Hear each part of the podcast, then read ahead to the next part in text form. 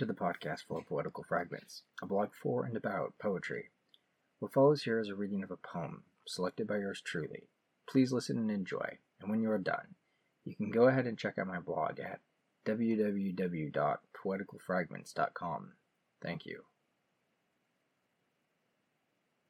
Atlantis by W. H. Auden, January 1941.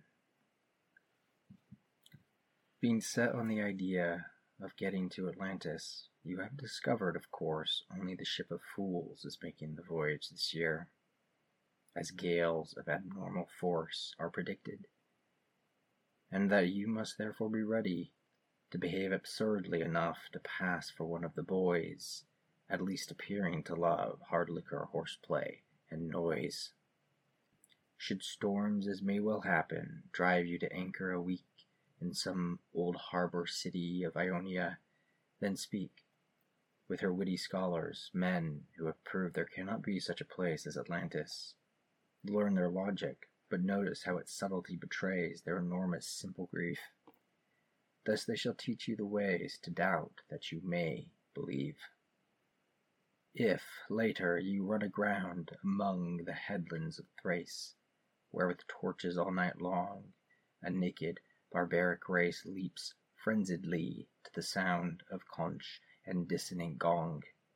On that stony savage shore strip off your clothes and dance, for unless you are capable of forgetting completely about Atlantis, you will never finish your journey. Again, should you come to gay Carthage or Corinth, take part in their endless gaiety, and if in some bar a tart, as she strokes your hair, should say, this is Atlantis, dearie. Listen with attentiveness to her life story. Unless you become acquainted now with each refuge that tries to counterfeit Atlantis, how will you recognize the true?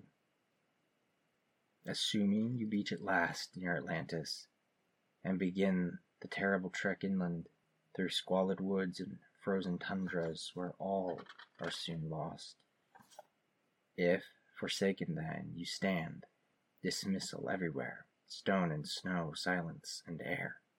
Oh, remember the great dead, and honor the fate you are, traveling and tormented, dialectic and bizarre.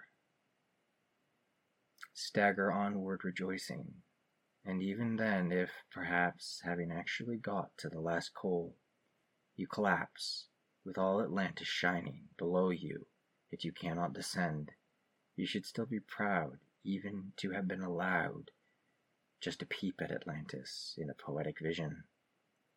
Give thanks and lie down in peace, having seen your salvation. All the little household gods have started crying, but say goodbye now and put to sea. Farewell, my dear, farewell. May Hermes, master of the roads, and the four dwarf Cabiri protect and serve you always.